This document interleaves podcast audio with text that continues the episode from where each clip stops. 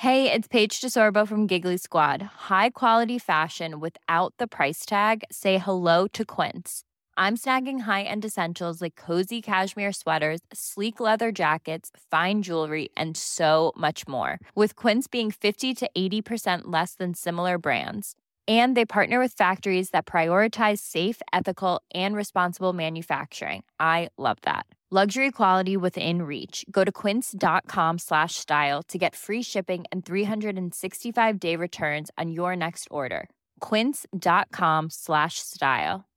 When you drive a vehicle so reliable it's backed by a 10 year, 100,000 mile limited warranty, you stop thinking about what you can't do and start doing what you never thought possible. Visit your local Kia dealer today to see what you're capable of in a vehicle that inspires confidence around every corner. Kia, movement that inspires. Call 800 333 4KIA for details. Always drive safely. Limited inventory available. Warranties include 10 year 100,000 mile powertrain and 5 year 60,000 mile basic. Warranties are limited. See retailer for details.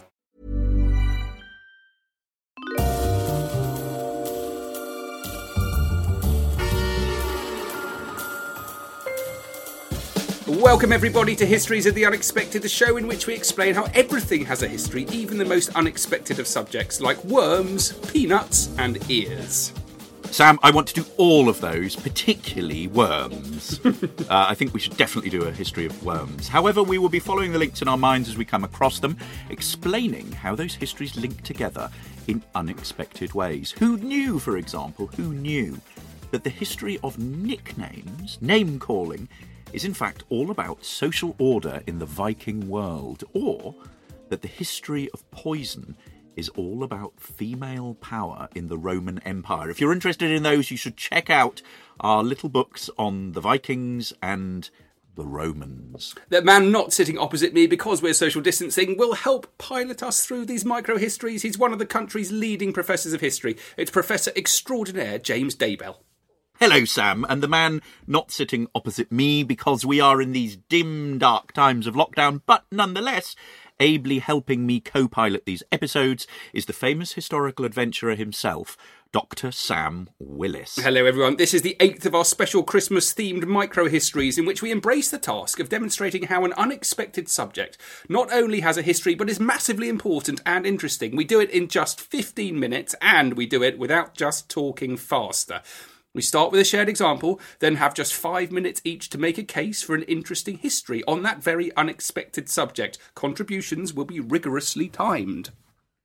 They will indeed be rigorously timed, Sam. You can rest assured about that. But you, our dear listeners, you will get to vote on social media about what you think was the most interesting fact that you heard in the episode today. Today's topic, inspired by Christmas, is the obvious one. It's carrots.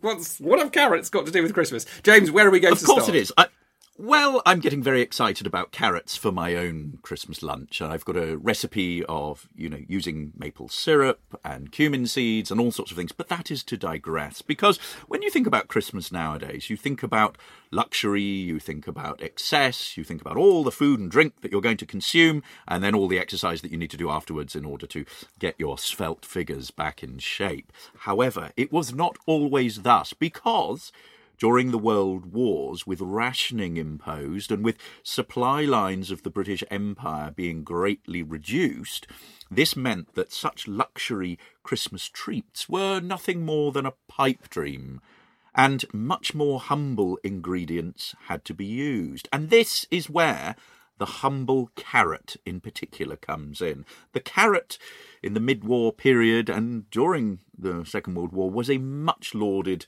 versatile, and plentiful foodstuff. So much so that during World War II, a recipe booklet was produced with instructions for thrifty carrot based dishes, yum, including carrot soups, carrot savoury, carroted croquettes, and what is known as a war and peace pudding. This was an alternative to Christmas pudding. It was made with carrots instead of mincemeat. What? I'm not sure I'd like that. At first made in Canada during the First World War, it was made of flour, breadcrumbs, suet, grated raw potato, and, of course, the magic ingredient, the bit that makes it so deliciously yummy, carrot, uh, used to bulk out the mixed dried fruit and spice. Uh, note the lack of fortified spirits. There's no brandy in this uh, dullest of carrot cakes. N- Anyway, uh, it was so popular that many never actually went back to eating the richer, more exotic variety. Would you believe that? So there you are. That is how carrots are all to do with Christmas. When you're chowing down on your Christmas cake or your Christmas pudding, think of all the poor people in the Second World War who were having a big, nasty, bland orange one, James. Oh, I think I think actually a carrot cake pudding Oh, no, would be them. I delicious. hate them. Would be delicious. Carrot cake, carrot cake is lovely. Anyway, where are we going with where are we going with carrots throughout the centuries, Sam? That's what I want to know. Who's going to start? Do you want me to go? I'm happy to. I'm happy for that. Yes. Are you happy for me to Absolutely. start? Okay, count me down. Oh, hang on. Okay. I've got to get my timer up and ready, James. Get your timer up and ready. I've got some idea of what the hell's going on. It's actually quite difficult to time it to five minutes, isn't it? You're either impossible. you're either too short or you you're totally over. Yeah. Okay. So, okay, I'm going to rigorously time you. Uh, you have five minutes from now. Um, three, two, one. Do history. You made me crack up.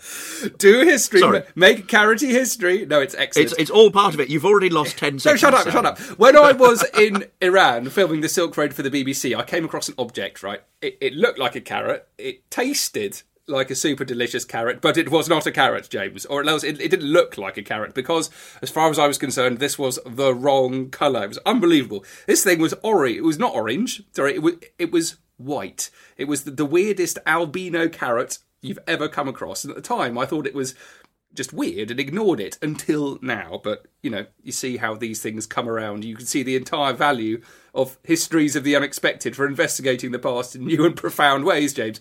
Because now I realise there is a purpose to me coming across this white carrot. Um, it is to draw inspiration for studying the history of the colour of carrots. Yes, James, the history of the colour of carrots is the thing, and it actually exists. So many people, I think, might assume the original carrot colour is orange, but in fact, all of the different colours available today, and there are a, a wide variety, come from one common pale ancestor, a white carrot, a wild carrot. What happened then? Well, around 1,100 years ago, farmers living in what's now Afghanistan take advantage of a mutation in the genes of the white carrots and they discover a, a yellow variant. Uh, 600 years later in Europe, the cultivation takes another turn and that colour changes, goes goes deeper and darker. Possibly because it's mixed with another wild carrot, the Asian purple carrot. So here, the, the very existence of the orange carrot um, owes uh, owes itself to the, the existence of trade routes running between the land of the white carrot, right? So Central Asia, Iran, Iraq, Afghanistan, and Asia, the land of the purple carrot. So scientists know that much about it, the genetic history of the carrots. But what about historical sources? Well, I, I decided to look at the different sources available for the studying of different carrot varieties, and you wouldn't believe how many there are. There's a particularly splendid um, album in the British Museum called the Albrecht Dürer album. Um, this guy was a painter, draftsman, printmaker, designer. He was German, and he travels all over Europe in the 1490s, gathering inspiration for his later artistic career. And he's clearly at some point inspired by some white carrots. He either draws them himself, he was a very fine draftsman, or he's bought an existing drawing. We, we don't know which, but it's magnificent. It's um, uh, hand drawn in pencil. There are four very knobbly, wild looking carrots, and someone's been inspired to preserve them. So that's one example of, of an image of a carrot. But if you wanted to be more specific, say in Holland in the mid 1500s, you'd go to the excellent Hallwyl Museum in Stockholm and look at a painting called A Market Scene by the excellent Peter Aertsen. It shows a veritable cornucopia of veg. There are marrows, squashes, grapes, cabbages, blackberries, apples, and loads of carrots. A whole range of them that were available in Holland in the 1500s are all there to see. You've got orange, there are white ones, there are purple varieties, all of different sizes and all clearly shown. But there's certainly something more than just look at these carrots going on here. Um, Aertsen usually paints religious paintings. He suddenly changes his career and starts painting fruit and veg. And it's not just that, it's um, Even when we're on a budget, we still deserve nice things. Quince is a place to scoop up stunning high end goods for 50 to 80% less than similar brands. They have buttery soft cashmere sweaters starting at $50, luxurious Italian leather bags, and so much more. Plus, Quince only works with factories that use safe, ethical, and responsible manufacturing. Get the high-end goods you'll love without the high price tag with Quince. Go to quince.com slash style for free shipping and 365-day returns. I think the word saucy, James, would probably describe this painting. The, the the lady running the market stalls bending over, pushing her breasts out. She's holding an enormous cabbage head, which is a symbol of female sexuality. But behind her is, is a bloke with a very large carrot, which he's using to point at his crotch. So, you know, rather unsubtly bringing attention to his sexual capacity. So what's going on here? Why has Aertsen suddenly decided to stop painting religious scenes and to start doing saucy stuff and to paint veg? Well, there's one very interesting and good explanation. Um, Hadrianus Junius, a Dutch historian, wrote a, a history of um, the Low Countries called Batavia in 1588, the year of the Spanish Armada. And he writes, as it seems sketched with the pen humble things, and has rightly acquired in universal judgment the highest renown, and for this reason he, meaning Aertsen, can, at least in my opinion, be equally designated with the tag painter of low and sordid things. To such an extent does a certain charm shine through everywhere in his works. Having expressed most elegantly in Country Boys the texture and clothing of the body, victuals, vegetables.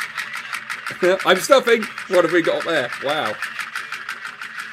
Isn't that good? That is a Hoffer tractor. Isn't that great? Some um, really good farming history there. James. Really old farming farming sound there. Historical historical tractor sound. Uh, let me finish up here. Um, this No, is go for this it. is the description from the historian Hadrianus Junius uh, writing about Aertsen's work. So contrary to pleasure that can be fulfilled, his panels never weary by virtue of their infinite variety. The result is that these panels sell at a higher price than the competent and very large panels of many. So. What Junius is doing here is celebrating the value of the everyday ordin- ordinariness in Aertsen's art. He's he's seeing beauty in the humble carrot, beauty in the everyday world around him. Um, it's a very a Protestant approach to history. This uh, he's seeing magic in the, the humblest of places and celebrating life for what it is, not what it should be. So there you go, James. Um, the the the history of carrots is all to do with artists. In Holland, appreciating the world around them, seeing the world with new eyes in the 1500s. oh, Sam, that's very profound. I love it. Love it, love it, love it. Thank you very much. Uh, where are you going to go?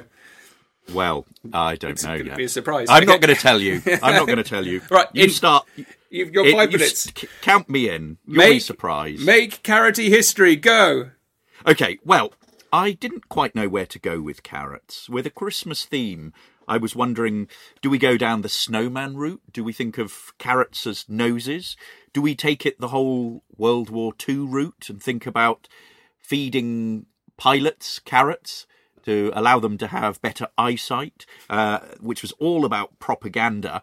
Do we think about taking on the idea of carrots as a foodstuff and the sort of a, an, an elastic foodstuff that could be produced? Uh, or do we even think about post 1920s of people being carrot coloured through their use of fake tan? Now, I thought that was just taking things too far. Now, what we've been talking about uh, in the example of carrots during the Second World War is about carrots as a very important and valuable commodity during rationing you know f- fill the tables of people in a very sort of important way. But what I want to talk about now is the use of carrots slightly earlier in the ancient and medieval world when actually Carrots, would you believe it, were a form of medicine. Who knew that the humble carrot was so darned important? And cur- this comes courtesy of the wonderful website, the Carrot Museum, uh, which is cu- curated by a brilliant person who has located almost every fact in the world uh, about carrots. Uh, and it's a really sort of learned website It's got all sorts of material from you know way back into antiquity, and it's digested all the materials there. One of the interesting things reading through a lot of the source materials is the way in which the the etymology of carrot has changed over time, the way in which people have come to categorize carrots. Um, the way in which they've distinguished them from parsnips, uh, also the way in which they suddenly you know, post uh, Reformation, sort of. So we're talking about post Renaissance, sort of 16th century onwards. They're increasingly used as foodstuffs. But between about 200 and 1500, if you look at the a lot of the medical manuscripts that survive, they are used as medical plants, you know, as medical medical vegetables. Um, and we can go to the writings of Athenaeus, uh, third century um, CE, uh, in one of his sort of cook books on on cookery. Uh, where he describes the the carrot here, and he he says of it that this is pungent, very nourishing, and fairly wholesome, with a tendency to loosening and windiness, not easy to digest, very diuretic, calculated to rouse sexual desire. Hence, by some, it is called love philtre. Um, so which is quite extraordinary, sort of ca- the the properties of of carrots there. Now, if we look at the work of the Greek physician Dioscorides, who catalogued hundreds of, of medicinal plants and species, he also includes the he also includes the humble carrot there. And in his third book, um, he sets out roots and he talks about the account of roots, their juices, herbs, seeds, um, suitable for common use in, in medication. And there's a section here on the wild and cultivated carrot. The wild carrot, but some call seras, it has leaves like those of the carrot, but wider and somewhat bitter, an upright stem that is rough, and that has an umbel like that of dill, on which there are white flowers, and in the middle there's something small and purplish, as if it were nap on woolen cloth. The root is as thick as a finger, a span long, aromatic, and edible when boiled. When drunk, or even when applied, its seed sets the menses going. It is suitable for those that pass water painfully and with difficulty, for those with edemata, for pleurisy in potions, and for bites and strokes of wild animals. They say that reptiles do not harm people who have taken it in advance. It also aids conception. As for the root, it too is diuretic, aphrodisiac, and expels embryos, fetuses, when used as a pessary. So, in other words, you're, you're seeing it as an abortificant here. So, you know, a way to actually rid um, one's, you know, oneself of an unwanted pregnancy. The leaves ground and applied with honey. Your five clear... minutes is up, James. Oh. That what was that? A steam engine from the 1890s. Um, oh, a bit, a bit of a, a, bit of uh, the the noise of farming for all of you uh, farm historians out there. But I'll let you finish your sentence and conclude. Okay, the leaves ground and applied with honey clear cancerous sores completely. And then there's another little extract that I wanted to read. The seed of all of them warms. When drunk, it draws out the menstrual period, embryos and fetuses and urine. It relieves colic and it allays chronic coughs. It comes to the aid of people bitten by poisonous spiders when drunk with wine, and it disperses swellings when plastered on. All of them are used for their seed. Goodness me, who would have known that uh, carrots would have such marvellous properties? There we are, Sam. Uh, ancient and medieval carrots. I, am going to be careful when I when I eat a medicine. carrot now. Yeah, I know. So am I. Mm. So am I. I might, I might, I might become windy. um, guys, I hope you enjoyed that little carroty micro history. We've got a long, full episode um, on the history of reindeer coming your way soon as well, if you're still feeling the Christmas spirit. Um, that's it, guys. Um, do please follow me on Twitter at Dr. Sam Willis. And you can follow me at James Daybell. And you can follow us on the pod as well, on at Unexpected Pod. And we are on Instagram and Facebook, and check out everything that we've been doing on our website, historiesoftheunexpected.com. Yeah, particular call out to teachers. We've done a load of homeschooling series and they're absolutely fantastic. And we're going to do a few more coming your way soon. That's it for now, guys. Bye. Bye, guys. Happy Christmas.